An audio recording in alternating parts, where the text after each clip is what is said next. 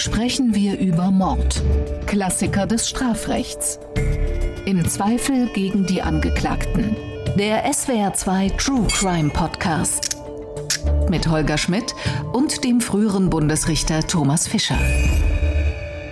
Guten Tag, verehrte Hörerinnen und Hörer unseres Podcastes. Sprechen wir über Mord und Hallo, Mr. Strafrecht Thomas Fischer. Hallo, Herr Schmidt. Sie setzen die Kaffeetasse gerade noch rechtzeitig ab. Ein Fall liegt heute auf unserem Tisch, in dem zunächst nichts ist, wie es scheint, obwohl oder vielleicht gerade weil alles so hübsch einfach und eindeutig aussah. Wir sprechen über den Vorwurf eines grässlichen Mordes am Bauern Rupp, der von seiner Familie an die Schweine verfüttert worden sein soll. Und dann war doch alles ganz anders. Thomas Fischer, Sie haben diesen Fall schon mehrfach in anderen Podcast-Folgen angesprochen. Ist das so etwas wie Ihr Lieblingsfall?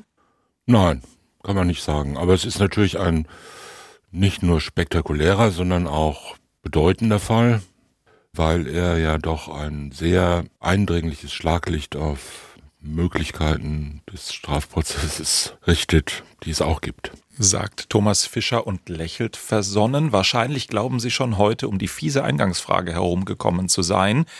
Aber Ihre Lieblingsbauernregel würde ich gerne noch hören. Und sagen Sie jetzt nicht, zur Eröffnung kann der Bauer auch zwei Felder gezogen werden. Die Lieblingsbauernregel. Da bin ich jetzt echt überfragt. Von Karl Spitzweg habe ich eine Sammlung gefunden. Vielleicht äh, hätte er doch beim Malen bleiben sollen. Ich mache Ihnen Vorschläge. Die Dächer, wenn im Juni nass, deuten schon auf Regen das. Nein nehmen wir nicht, oder? Wenn der Kuckuck nicht vor Johanni schreit, so hat er später auch noch Zeit. Ja, das stimmt auf jeden Fall. Da stimme ich zu. Logisch und aufs Tierwohl bedacht ist äh, eine Bauernregel, die mir besonders gut gefallen hat. Steht das Schwein auf einem Bein, ist der Schweinestall zu klein. Könnte von SK Wächter sein. und reimt sich auch noch. Hervor hervorragend. Heute der Fall Bauer Rupp. Wir hören rein, worum es geht. Ich habe geglaubt, dass die den zerstückelt haben und dass sie die Hund gefressen haben. Das Auftauchen der Leiche im vergangenen Jahr widerlegt augenscheinlich den grausigen Tathergang. In einem Wiederaufnahmeverfahren spricht das Landgericht Landshut die vier Familienmitglieder frei. Ich verstehe es auch nicht, wie man sich selber freiwillig als Monster darstellt.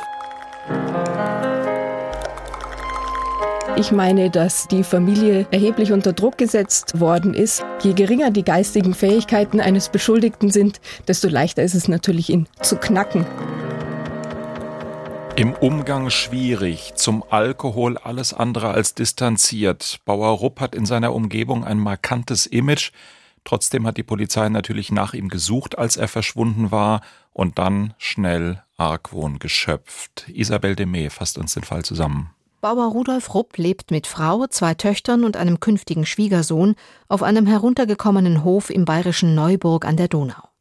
Rupp ist zuckerkrank und trinkt. Wenn er trinkt, wird er brutal.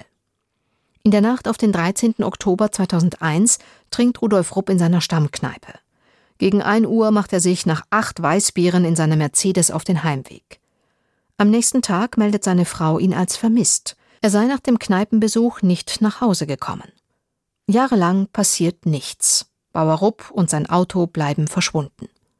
Im Dorf tuscheln die Leute. Rupps Leiche sei von der Familie den Hunden zum Fraß vorgeworfen oder im Misthaufen verbuddelt worden. Im Januar 2004 durchsucht die Polizei den Hof und befragt Frau, Töchter und den Freund. Alle vier sind minderbegabt. Ihr IQ liegt zwischen 50 und 70. Nach stundenlangen Vernehmungen gibt es nach und nach Geständnisse. Die Angaben der Familie widersprechen sich, doch für die Ermittler formt sich alles zu einem grausigen Bild. Rudolf Rupp kam betrunken nach Hause, dort wurde er von seiner Familie und dem Freund mit einem Kantholz, einer Latte und einem Hammer erschlagen. Am nächsten Morgen wurde seine Leiche zerteilt und an die Hunde auf dem Hof verfüttert. Im Dezember 2004 startet vor dem Landgericht Ingolstadt der Prozess. Die vier Angeklagten haben ihre Geständnisse mittlerweile widerrufen. Am 13. Mai 2005 werden Rupps Frau und der Freund der Tochter wegen Totschlags zu achteinhalb Jahren Haft verurteilt. Die Töchter wegen Beihilfe zu Jugendstrafen von zweieinhalb und dreieinhalb Jahren. Nach Überprüfung durch den Bundesgerichtshof wird das Urteil rechtskräftig. Vier Jahre später taucht der tote Bauer Rupp wieder auf. Am 10. März 2009 wird sein Mercedes aus der Donau gezogen. Vom Fahrersitz rutscht die Leiche von Rudolf Rupp. Er wurde nicht erschlagen, seine Leiche nicht zerteilt und keinen Tieren zum Fraß vorgeworfen. Die Verteidigung kämpft lange für die Wiederaufnahme des Verfahrens. Erst im Februar 2011 spricht das Landgericht Landshut alle Angeklagten frei. Thomas Fischer, wir sprechen definitiv nicht über Mord, wir sprechen nicht über Totschlag, wir sprechen über einen Verkehrsunfall und eigentlich eine wirklich unglaubliche Geschichte, wie Menschen schuldig gesprochen werden für etwas, was so nicht mal im Ansatz passiert ist. Und einen Rufmord. Ein Rufmord. Ja, genau, sprechen wir über Rufmord heute. Wir ändern sofort den Titel der Folge. Nein, ernsthaft, was lernen wir aus diesem Fall? Tja, dass es manchmal ganz anders kommt, als man denkt und dass man sich nicht zu früh zu sicher sein sollte im Leben mit allem. Und ganz besonders natürlich im Strafrecht, wenn es darum geht, andere Menschen zu verurteilen. Auf den ersten Blick sieht dieser Fall ja so aus, als wenn die Polizei einen großen Fehler gemacht hätte, weil sie eine Tat in Leute hereinfragt, ihnen unterstellt, Leuten, die nicht besonders intelligent sind, das darf man glaube ich so sagen, aber so ist es ja nicht unmittelbar gewesen. Es ist ja nicht so gewesen, dass kaum nachdem der Bauer Rupp verschwunden ist, alle schon vermutet hätten, dass die Familie etwas damit zu tun hat, sondern die Geschichte hat sich ganz langsam entwickelt und nach allem, was ich über den Fall gelesen habe, habe ich den Eindruck, es ist so etwas wie ein Gären der öffentlichen Meinung im Ort gewesen, das dann mit der Zeit irgendwie auch auf die Ermittlungsbehörden übergreift. Ist das das Charakteristische, dass der Rufmord, dass da die Gerüchte sich immer weiter so konkretisieren, dass dann plötzlich ein Tatbestand daraus wird? Ja, das kann schon sein. Also man kann es sich jedenfalls gut vorstellen und man kennt natürlich auch Fälle, in denen es so gelaufen ist. Zum Glück sind nicht alle so dermaßen spektakulär wie dieser und haben so gravierende, schreckliche Folgen auch für die Betroffenen. Aber so wird es wohl funktionieren. Es gibt natürlich immer unklare Lagen in kleinen Gemeinschaften ganz besonders, also in übersichtlichen Dorfgemeinschaften ist es ja relativ verbreitet, wo die Leute generationenlang zusammenleben, sich gut kennen und so die in Anführungszeichen Leichen im Keller der anderen entfernten Verwandten und verfeindeten Nachbarn und so weiter durchaus kennen, aber natürlich nur noch so ein bisschen. Und wenn dann mal so ein paar Jahre vorbei sind, verleppert sich das dann so ein bisschen und dann fangen Leute an zu sagen, ich will ja nicht wissen, was da passiert ist. Und ich möchte ja da nicht mal gucken und so, da wird schon irgendwas sein. Und dann läuft das wieder auf einer neuen Ebene. Ja. Von da an wird dann darüber gesprochen, dass man sagt, da war was, aber wir wissen es noch nicht. Es ist noch nicht bewiesen. Ja. Und so schreibt sich das fort. Das kann ja teilweise über Jahre oder Jahrzehnte sogar gehen. Ja. Und irgendwann taucht eher zufällig als gewollt in dieser Liste dann irgendjemand auf, der so einen formalen Zugang hat. Und da wird dann gesagt, das ist ja unglaublich, dass da die Polizei noch immer nichts macht, wo doch alle sagen, da ist was gewesen. So läuft es dann. Ja. Und dann geht halt irgendeiner hin, der sagt, so, jetzt ziehen wir mal einen Aktendeckel raus, da schreiben wir jetzt ein Aktenzeichen drauf und jetzt ist das ein Fall. Und von da an ist es ja, wie soll ich sagen, auch eine Frage der Ehre, dass da jetzt was zu finden ist wenn alle sagen, da war was, dann wird doch was da dran sein. Also ist ja auch immer die Frage, mit welchem Impetus man an so einen Fall rangeht, jetzt als Polizei beispielsweise. Will man jetzt endlich beweisen, dass da was ist, oder will man endlich diesen empörenden Verleumdungen entgegentreten? Ne? Das ist ein ganz anderer Ansatz schon. Und hier war es ja, wenn man allen Berichten glauben darf, die es äh, gibt, dann war es wohl schon sehr stark in die erste Richtung. Da muss doch jetzt mal was passieren. So, nach genau, dem Motto. In diese Richtung. Jetzt wollen wir es mal rauskriegen. Und dann geht die Polizei in ein Milieu, in dem sie relativ schnell merkt, dass, ich versuche es freundlich zu sagen, die alle nicht so ganz helle sind, mit denen man dann spricht. Wird es da schon gefährlich an dem Punkt? Ja, Milieu ist sowieso klar, also die soziale Situation, in der sie sich da befinden. Sie ist ja auch im Eingangsbericht verwahrloster Hof eine Situation, sagen wir mal, an der untersten Grenze der sozialen Hierarchie. Menschen, die auch in einem bayerischen Dorf vermutlich eher am Rande leben, wenig Kontakt haben, kaum Freunde, in so einem merkwürdigen Umfeld und merkwürdigen Umständen leben und sich so durchwursteln, von allen irgendwie eher gemieden werden, aggressiver Alkoholiker als Familienvater, minderbegabte Töchter, also da ist schon klar, da kann was sein, da gibt's eine Motivlage. Ja, jeder denkt ja, solche Leute, die haben dann schon auch ihre Motive und der Herr Rupp, der war ja nun auch jemand, der das auch auf eine gewisse Weise Es schien ihm auch nicht persönlichkeitsfremd zu sein, solche Motive zu liefern. Gewalttätig soll er gewesen sein und es sieht auf den ersten Blick so aus wie ein möglicher Familientyrannenfall. So ist es, gewalttätig. Dann wurde ihm gesagt, er hat seine Töchter missbraucht und vieles andere wurde ja dann gesagt, wo das alles herkommen kann und was er für ein schrecklicher Mensch war. Und dann sagt man, ja gut, und dann sind die halt so. Und dann sieht das das schon an, ja. Und dass die Beschuldigten dann ihrerseits jetzt geradezu in klassischer Weise sich als Opfer angeboten haben, als Opfer von Irrtümern und als Opfer von Zuschreibungen und auch als Opfer von triumphalen Schlaubergereien liegt auch offen zutage. Die haben so viel Angst gehabt und waren so un, wie soll ich sagen, so wehrlos gegenüber der überwältigenden Staatsgewalt, die sie damit konfrontiert, dass es letzten Endes dann ein leichtes war, die dazu zu bringen, es zuzugeben. Naja, aber so zuzugeben, dass sie dann wegen Totschlags vor Gericht verurteilt werden, dass sie doch auch in ihrer eigenen Wahrnehmung eigentlich gemerkt haben müssen, wir gestehen da gerade etwas oder hier ist gerade etwas passiert, was uns etwas zuschreibt, was gar nicht passiert ist. Also der ja. Teil lässt mich wirklich ja, ziemlich gut, ratlos. Die Geständnisse sind ja widerrufen worden. Das waren ja Geständnisse bei der Polizei. Ich habe mal einen sehr eindrucksvollen, interessanten Vortrag eines Rechtsanwalts und Strafrechtsprofessors gehört, der diese Akten gelesen hat und die Vernehmungsprotokolle gelesen hat. Und der hat es ja eindringlich geschildert, wie da parallel mit den beiden Töchtern beispielsweise Vernehmungen durchgeführt wurden, wenn ich mich recht entsinne, und wie die konfrontiert worden sind immer wieder mit dem Vorwurf, mit angeblichen Geständnissen der anderen, tatsächlichen Teilgeständnissen der anderen, wie die vollständig überfordert waren, praktisch überhaupt nichts geschnallt haben, was sie da gefragt werden, wie dann extrem suggestive Fragen gestellt wurden, so nach dem Motto, das wirst du doch jetzt wohl sagen wollen und, und sag's doch endlich. Und dann am, am Schluss sagst du halt, okay, dann sag ich's jetzt halt. Und alles so nach dem Motto, dann kommst du hier raus, dann ist vorbei, diese schreckliche Situation. Jetzt ist natürlich, sagen wir mal, ein IQ von 50 oder 60 nicht extrem wenig, also ist man nicht lebensunfähig, aber man ist doch, sagen wir mal, in sehr gravierendem Maße kommunikativ eingeschränkt und nicht fähig dazu, einer solchen intensiven Befragung lange standzuhalten.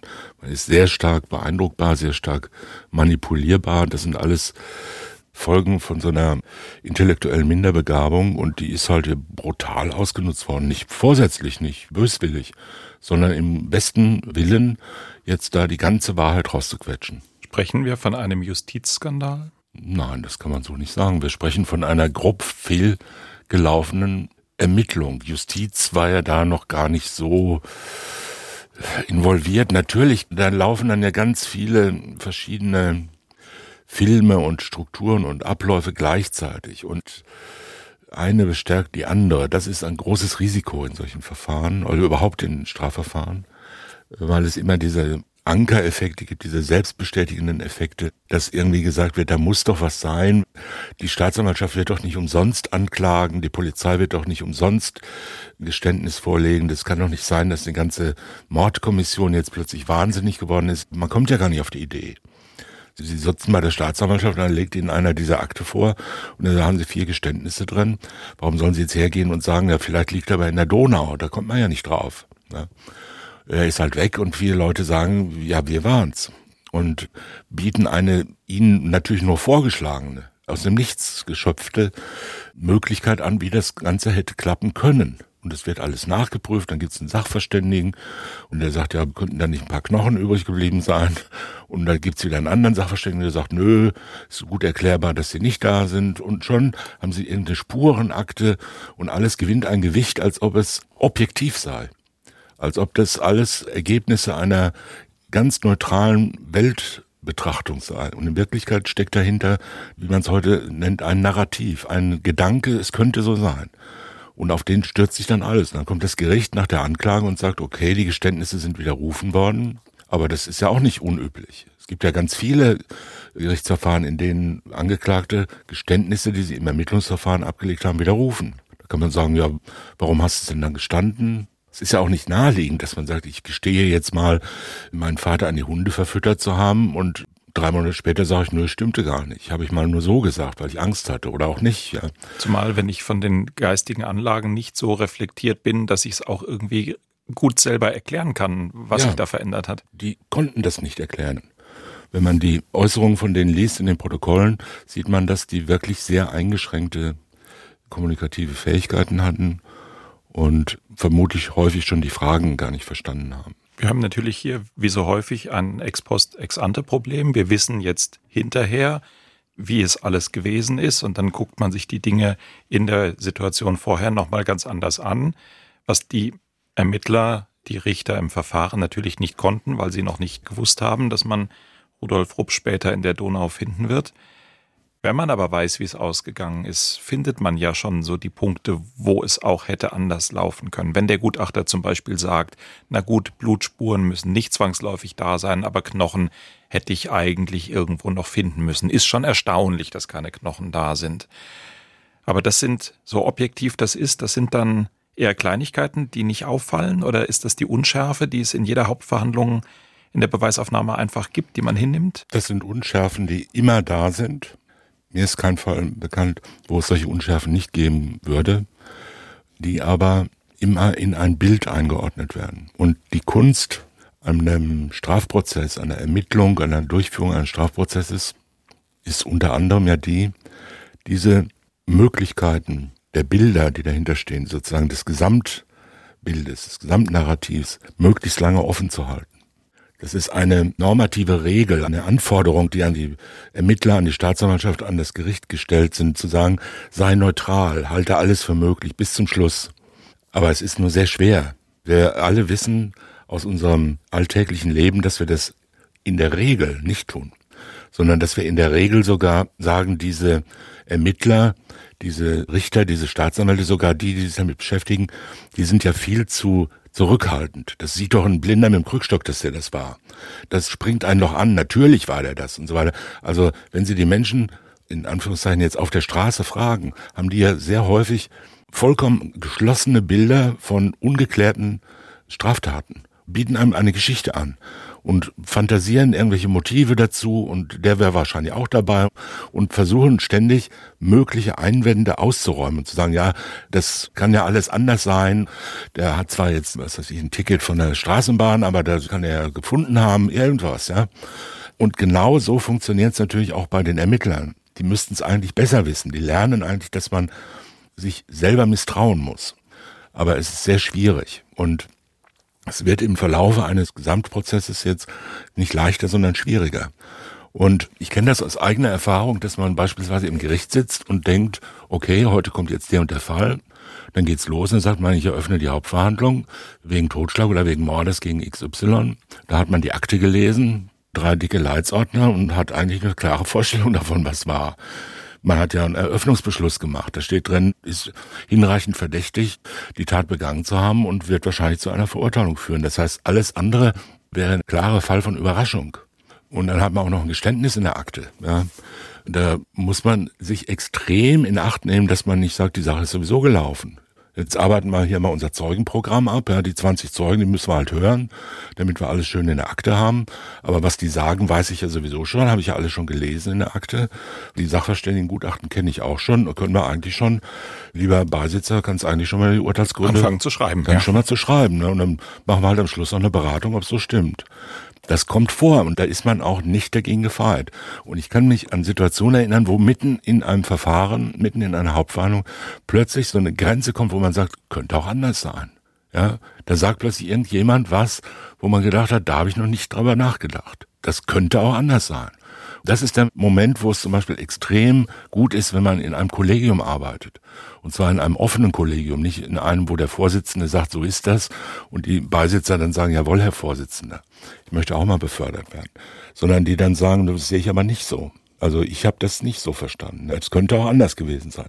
Und schon hat man andere Narrative zur Verfügung und kann sagen, ja, dazu würden die Spuren auch passen. Wenn das Motiv jetzt, was wir uns ausgedacht haben, nicht stimmt, dann gibt's alles gar keinen Sinn mehr. Extrem spannend, der Punkt gerade. Haben Sie ein Verfahren vor Augen? Können Sie uns mehr noch mit reinnehmen, was da plötzlich der Zeuge sagt und wie sich der Fall dann dreht? Nein, ich möchte jetzt keinen. Ich habe den Eindruck, Sie denken an einen. Nein, ich habe jetzt gerade nicht an ein bestimmtes nicht an ein bestimmtes Verfahren gedacht, sondern an eine Situation, die einem als langjähriger Strafrichter vertraut ist. Die ist mir vertraut. Ich weiß auch nicht, ob das zwei Verfahren waren oder 20. Das kann ich gar nicht sagen. Ein Verfahren wird immer so vorbereitet, dass es zunächst mal einfach laufen könnte, sonst würde man es ja nicht machen. Kein Gericht geht in eine Hauptverhandlung und sagt, ich bin ein leeres weißes Blatt Papier, ich weiß von nichts, womit, liebes Volk, kann ich euch denn heute dienen? So läuft es ja nicht, sondern wir haben ja eine Aufgabenverteilung im Strafprozess, wo die Rollen sehr stark sich überschneiden, wo der Staatsanwalt zum Beispiel, der die Ermittlungen geführt hat, dann als Sitzungsvertreter in der Hauptverhandlung ist und da jetzt neutral plötzlich wieder die Zeugen bewerten soll und am Schluss ein Plädoyer hat und sagen, dieser Zeuge X, der war aber sehr glaubwürdiger Vorsitzender oder Hohes Gericht. Das ist aber derselbe Staatsanwalt, der ja schon angeklagt hat, weil er sie glaubwürdig fand. Für den ist es keine Überraschung.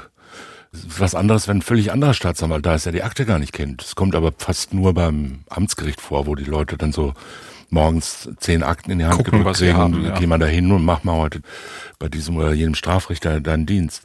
Manchmal ist der Staatsanwalt die neutralste und die einzige Person im Gerichtssaal, die nicht schon weiß, wie es ausgeht oder worum es geht. Das kommt beim Amtsgericht oft vor, aber bei Schwurgerichtsverfahren kommt das nicht vor.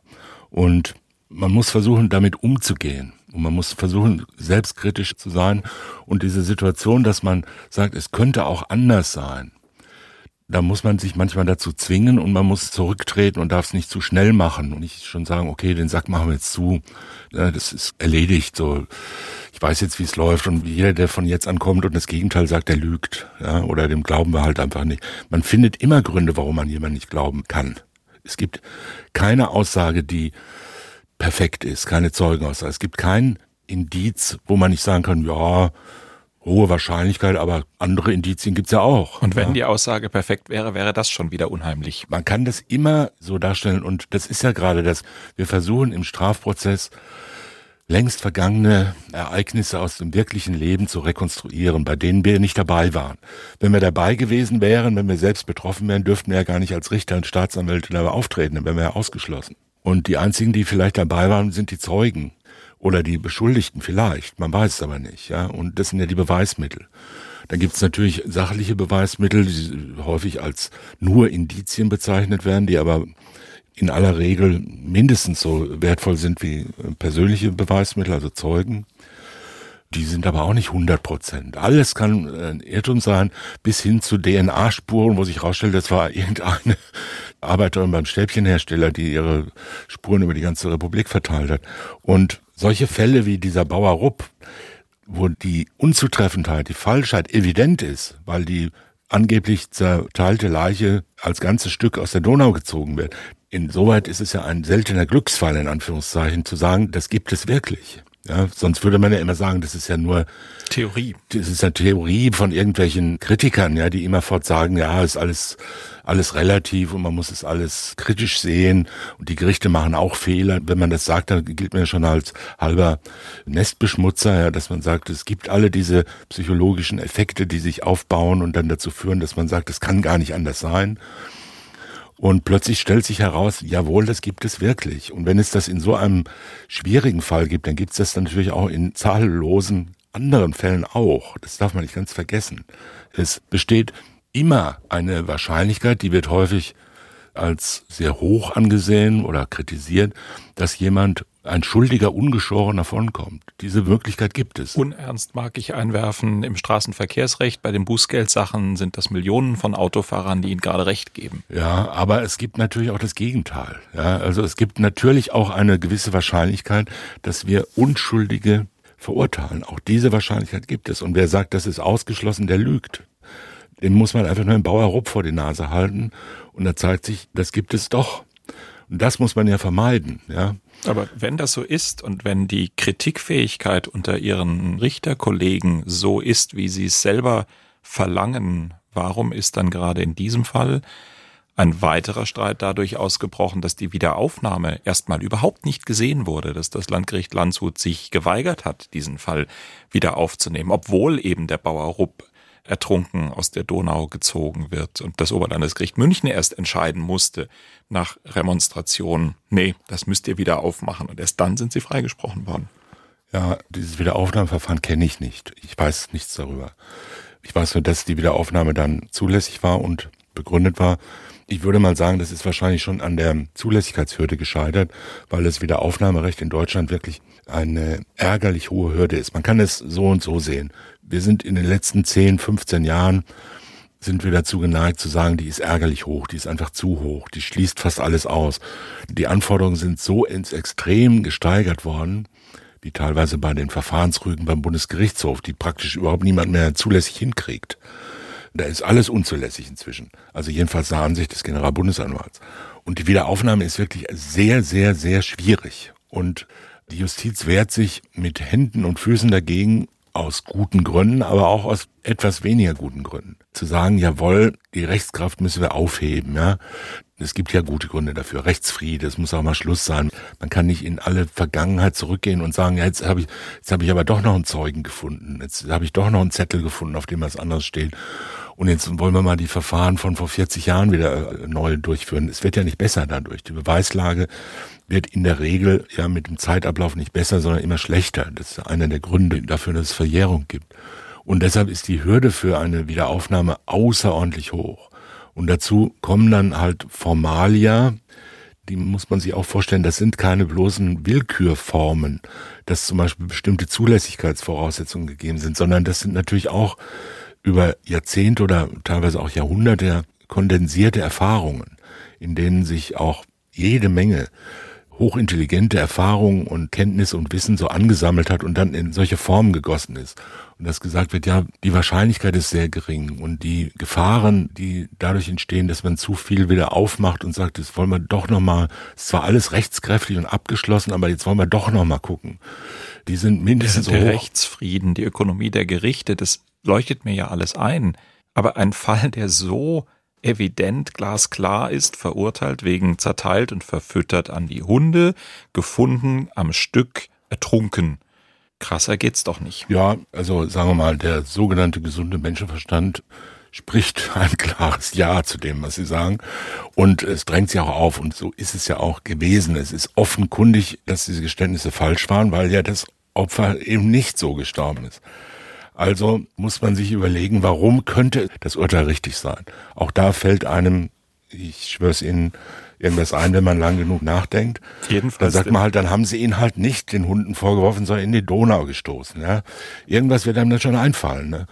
Ich weiß jetzt aber nicht, ob das im formellen oder im materiellen Bereich mit der Wiederaufnahme zunächst gescheitert ist. Na gut, aber was aber wir wissen, ist, dass die Weisheit am Oberlandesgericht München die größere war. Die haben dann gesagt, nee, macht ihr nochmal. Ja, ich kann mich erinnern, als ich ganz frisch beim Bundesgerichtshof war, relativ frisch, gerade mal so ein halbes Jahr da, oder ein Jahr, da war eine riesen Diskussion im Senat, da ging es um eine ganz andere Frage, aber in der Beratung kamen wir auf diese Frage und da wurde gesagt, was ist denn, wenn wir in einem Mordfall in der Revisionshauptverhandlung sind, sind gerade dabei, die Revision des verurteilten Angeklagten zu verwerfen. Und da tut sich die Tür auf und herein spaziert das Opfer. Und sagt, ich war jetzt doch länger in Urlaub, ich wollte nur mal vorbeischauen. Und da wurde in der, äh, im Senat von zwei, von fünf Leuten ganz massiv und ernsthaft und bis hin zu einem ernsthaften Streit vertreten, dass diese Revision zu verwerfen wäre. Auch in Anwesenheit des Opfers des Mordopfers als lebendiger Zuschauer. Weil er nach der Aktenlage tot ist. Weil er nach der Aktenlage tot ist. Und das wurde natürlich nicht gesagt, das ist dann gerecht, sondern wurde gesagt, das ist ungerecht, da muss er halt was machen. In der Revision wird er verlieren. Das Urteil ist ja rechtsfehlerfrei. Dass das in Wirklichkeit nicht stimmt, ist eine andere Frage. Erinnert mich an den Witz mit den drei Bundesrichtern in der Kantine und dem Hund, aber ich will nicht abschweifen. Nein, den kenne ich nicht. Lassen wir mal beiseite. Nicht, dass wir hier nur in Beleidigungen von Bundesrichtern nein, ausbrechen. Nein, nein, nein. Die sind dagegen extrem anfällig. Nein, ich will nur sagen, das muss ja nicht schlimm sein. Es zeigt nur, dass solche Verfahrensfragen ein unglaubliches Gewicht gewinnen. Und das gesagt wird, ja gut, dann ist es halt so, dann muss halt irgendwas anderes noch her. Vielleicht kannst du ja mal zum sowieso Gerichtshof gehen. Vielleicht erkennen die, dass du noch lebst. So ist es halt. Trotzdem drängt sich ja der Verdacht auf, Thomas Fischer, dass ich will das mit den Zulässigkeitsvoraussetzungen gar nicht in Frage stellen. Und ich natürlich respektiere ich, wenn Sie sagen, können wir vermutlich letztlich an der Stelle auch gar nicht klären. Wir kennen beide die entsprechenden Entscheidungen des Landgerichtes Landshut jetzt nicht. Es hat trotzdem immer so ein bisschen den Eindruck, diese hohen Zulässigkeitsvoraussetzungen bei der Wiederaufnahme haben auch damit zu tun, dass die Richter nicht so richtig einsichtig sind, dass sie Fehler machen könnten, obwohl gerade in dem Fall einiges dafür spricht, dass der Fehler ja eigentlich schon vorprogrammiert war und dass die Schuld der konkreten Kammer, wenn man Schuld als Kategorie hinnehmen will, eigentlich vorprogrammiert war. Ist da was dran? Ist Einsicht in die eigene Fehlbarkeit nicht die größte Tugend der deutschen Richterschaft? Ja, das hat mit der Richterschaft natürlich schon viel zu tun, ist aber, glaube ich, unter TÜV-Sachverständigen, Deutschlehrern oder Journalisten auch nicht ausgeprägt. Finanzbeamten, ja. Ja, ich wollte jetzt mal ausnahmsweise die Journalisten ins Spiel bringen. Kenne ich auch recht wenige, die davon überzeugt sind, schon sehr viele Fehler gemacht zu haben in ihrem Leben. Ich will nur sagen, da haben Sie recht, sage ich jetzt hier für meine Zunft. Da sind wir nicht gut drin beziehungsweise wir finden dann immer noch mal so eine kleine Hintertür, warum es trotzdem gut gemeint natürlich, war. Warum es trotzdem gut gemeint war, das ist so. Und so ist es auch bei den Gerichten. Dazu kommt natürlich noch diese Machtstruktur. Das ist ja klar, weil die Gerichte sitzen ja da als Richter am sowieso Gericht und haben eine schwarze oder gar eine rote Robe an und sagen, ich bin nicht Herr Müller, ich bin der Staat wir können auch anders und da wirst du schon sehen und da werden dir dann die Kollegen beim Oberlandesgericht, die werden dir dann aber deine Beschwerde um die Ohren hauen und so weiter. Und natürlich gibt es Chorgeist, natürlich gibt es eine, sagen wir mal, informelle Vermutung dafür, dass die Kollegen bei der Staatsanwaltschaft jetzt nicht alles falsch machen, was man falsch machen kann.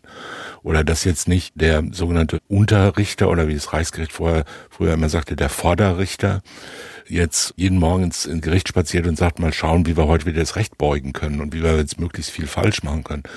Sondern jeder bemüht sich und jeder findet natürlich für das, was er getan hat, auch gute Gründe.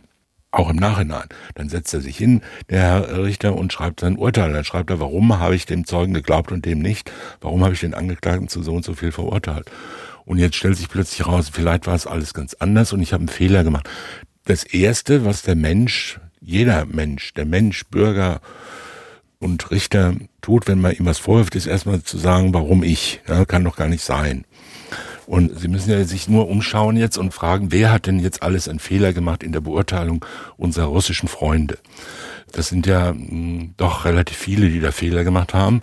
Und äh, trotzdem bleibt es dann an einigen wenigen hängen. Und, und beim einen oder anderen vielleicht am richtigen, aber. Ja, mag sein, aber was heißt da Fehler? Ja? Dass sich im Nachhinein irgendwas anders rausstellt, wir wollen das jetzt nicht vertiefen. Ich will nur sagen, es ist zunächst mal ein zutiefst menschliches Bedürfnis, Schuld von sich zu weisen und zu sagen, aber so war es doch gar nicht gemeint oder kann doch mal passieren oder auch nur zu sagen, da ist ja gar kein Fehler. Entschuldigung, ich muss darauf einsteigen, bezogen auf den Altkanzler, wenn wir schon seit Jahren in diesem Land die Formulierung lupenreiner Demokrat als quasi Inbegriff dessen verwenden, was man je nach Geschmacksrichtung Verlogenheit oder Fehleinschätzung nennen könnte, dann darf man sich doch auch nicht wundern, wenn das dann bei einer zugespitzten Lage noch deutlicher formuliert wird, oder? Nein, man kann das natürlich immer mal wieder formulieren. Also das ist schon wahr. Kann man immer mal wieder formulieren. Alle, die jahrelang schon den lupenreinen Demokraten Anführungszeichen gesetzt. Na gut. Ich will nur sagen, es wird ja dadurch nicht, dass dieser Fehler gemacht wurde vor 15 Jahren oder vor 10 oder 12 Jahren. Das ist halt ein Fehler. Es war ja damals auch schon ein Fehler und es ist ja doch eigentlich, man hat doch immer den Eindruck, ernst gemeint kann es ja wohl nicht sein. Aber das wird ja jetzt nicht dadurch im Nachhinein aufgeblasen zu einem monströsen Weltfehldeutung, dass jetzt irgendwelche Dinge passieren, die man damals halt nicht vorausgesehen hat. Also das meine ich nur. Es ist ja. alles schön und gut. Alle haben sich geirrt und die ganze Friedenspolitik war falsch und Deutschland hat über Jahrzehnte haben wir uns in einem Wahn geweckt und alle haben gedacht, es geht uns gut und in Wirklichkeit ging es uns gar nicht gut. Das sind ja alles merkwürdige Fantasien, die da jetzt auftauchen. Wir sind halt jetzt irgendwie enttäuscht und, und alle sind enttäuscht ja. und suchen bei ja. allen anderen irgendwie die Schuld dafür, dass sie sich geirrt haben. Wenn das denn ein Irrtum ist, ja, das können wir auch hier nicht vertiefen. Nein, wenn der arme Bauer Rupp gewusst hätte, wozu er hierher halten muss. Also der Bauer Rupp war jedenfalls glaube ich, kein lupenreiner Demokrat. Das halten wir mit absoluter Sicherheit fest. Wonach ich Sie gerne noch fragen würde, Herr Fischer, ist eigentlich, ist auch mein wirklich deutlicher Eindruck, eigentlich hält sich doch die deutsche Justiz sehr viel dafür zugute, dass die Position des Angeklagten, des Beschuldigten relativ stark ist, dass es eine ganze Reihe von Dingen gibt, von Pflichtverteidigung über die entsprechenden Rechte, die der Angeklagte und der Beschuldigte im Verfahren haben. Davon hat hier irgendwie nichts wirklich gegriffen. Die haben Verteidiger gehabt. Die Verteidiger haben auch versucht, Wiederaufnahme, als die Sache dann schon schiefgegangen war, zu erreichen. Die Verteidiger haben es nicht geschafft, dieses Widerrufen der Geständnisse so hinzubekommen, dass es die Kammer schon vor dem Urteil überzeugt hätte. Können wir aus diesem Fall etwas lernen, was die Stärke der Rolle des Angeklagten im Verfahren ist? Oder ist das auch wieder der Gesamtsituation und der vielleicht schlechten Ausdrucksweise der Angeklagten geschuldet, dass sie in die Situation gekommen sind, beziehungsweise dass sie in der Situation nicht genug Hilfe und Anhören gehabt haben? Ja, das war ein extremer Fall. Aber ich würde sagen, es ist gefährlich, diesen Fall immer nur als extremen Fall darzustellen oder so insgesamt zu verstehen. Man muss ihn als extrem verstehen, da hat er seine Reize, um das mal so auszudrücken, genauso wie die Montessori-Prozesse oder die Mainzer Prozesse wegen Kindesmissbrauch, die ja auch in die Rechtsgeschichte als grobe Fehlgriffe der Justiz eingegangen sind. Diese Fälle kommen immer wieder vor. Krasse Fehlurteile kommen vor, krasse Fehleinschätzungen, auch das kommt vor. Manchmal kommt es raus, manchmal kommt es nicht raus. Und dann wird man immer sagen, ja, das war ein schrecklicher Einzelfall, das darf nicht passieren. Das stimmt ja auch. Und trotzdem muss man sagen, wir müssen daraus lernen. Nicht immer passiert so viel gleichzeitig Falsches und so gravierendes Falsches. Aber wir müssen ja versuchen zu verstehen, was im Einzelnen falsch gelaufen ist. Das ist nicht ein einziger Irrtum, der dann plötzlich sagt, du hast deinen Vater an die Hunde verfüttert, sondern das können ganz kleine Dinge sein, die nur dazu führen, dass jemand wegen Diebstahl in besonders schweren Fall verurteilt wird, obwohl man das geklaute Fahrrad nicht gefunden hat zum Beispiel oder viel läppischere Dinge. Man muss verstehen, wie solche Fehler zustande kommen, wie sie sich mit anderen Fehlern mal zufällig, mal unzufällig zusammentreffen und wie sie sich gegenseitig verstärken können. Und wenn man das versteht und sich die Möglichkeit vor Augen führt, dass man auch selber auf solche Fehler reinfallen kann und solche Fehler machen kann, dann besteht eine Chance, dass man ihre Anzahl vermindert. Darum geht es ja. Wir können Fehler nicht sicher vermeiden und es ist natürlich völlig abwegig zu sagen, weil solche Fälle manchmal herauskommen, daran zeigt sich, dass die Justiz versagt insgesamt. Das zeigt sich natürlich nicht. Es zeigt sich daran, dass die Justiz fehlsam ist wie alles in unserem Leben und dass wir daran arbeiten müssen, mit den Wirklichkeiten umzugehen. Also zu sagen, der Richter ist immer neutral und unvoreingenommen, weil das steht ja im Gesetz, dass es sein muss. Ist einfach ein Unsinn. Ja, es steht im Gesetz, dass es sein muss, aber ob er es ist, das entscheidet er selbst. Und daran muss er arbeiten. Das kann er nicht daraus ableiten, dass es im deutschen Richtergesetz steht. Mhm. Und so ist es mit allem. Man muss, man muss sich vor Augen halten, dass man die Wirklichkeit und die Anforderungen, also das Faktische und das Normative nicht gleichsetzt und dass man nicht voreilig solchen Spuren, die in einem selbst sitzen und solchen Verlockungen, es sich einfach zu machen, nachgeben soll. Das klingt ein bisschen hochgestochen, ist aber wahrscheinlich das Geheimnis dahinter. Am Ende gab es Freisprüche. Am Ende sind die vorher Verurteilten in die Freiheit gekommen. Haftentschädigung haben sie nicht bekommen. Begründung, sie selbst hätten ja die Falschaussagen getätigt, die letztlich dazu geführt hätten, dass sie verurteilt worden sind, Klammer auf, obwohl sie sie ja vorher widerrufen hatten, Klammer zu. Ist das gerecht? Nein, das ist erbärmlich, finde ich. Abgesehen davon, dass die Haftentschädigung natürlich regelmäßig wirklich lächerlich gering ist, finde ich. Ja. Normalerweise würde sich niemand für den Preis längere Zeit einsperren lassen unter solchen Umständen. Und es ist ja nicht nur einfach nur Zeitverschwendung, ja, dass man halt seiner Stundenlohn-Akkordarbeit nicht nachgehen konnte, sondern es ist ja auch der Eingriff ins Leben, die Zerstörung von Vertrauen und die starke emotionale Belastung, die damit verbunden ist. Insoweit ist die Entschädigung sowieso viel zu niedrig. Und dass man in einem solchen Fall dann sagt, ihr seid ja selber schuld, weil er ursprünglich mal ein falsches Geständnis abgelegt hat. Das mag schon sein. Im Einzelfall ist das ja auch gerechtfertigt, wenn man sagt, er hat das Geständnis aus taktischen Gründen abgelegt, weil er jemand anders noch eine entkommen lassen wollte oder weil er versucht hat, die Spur falsch zu legen oder so. Das gibt's ja.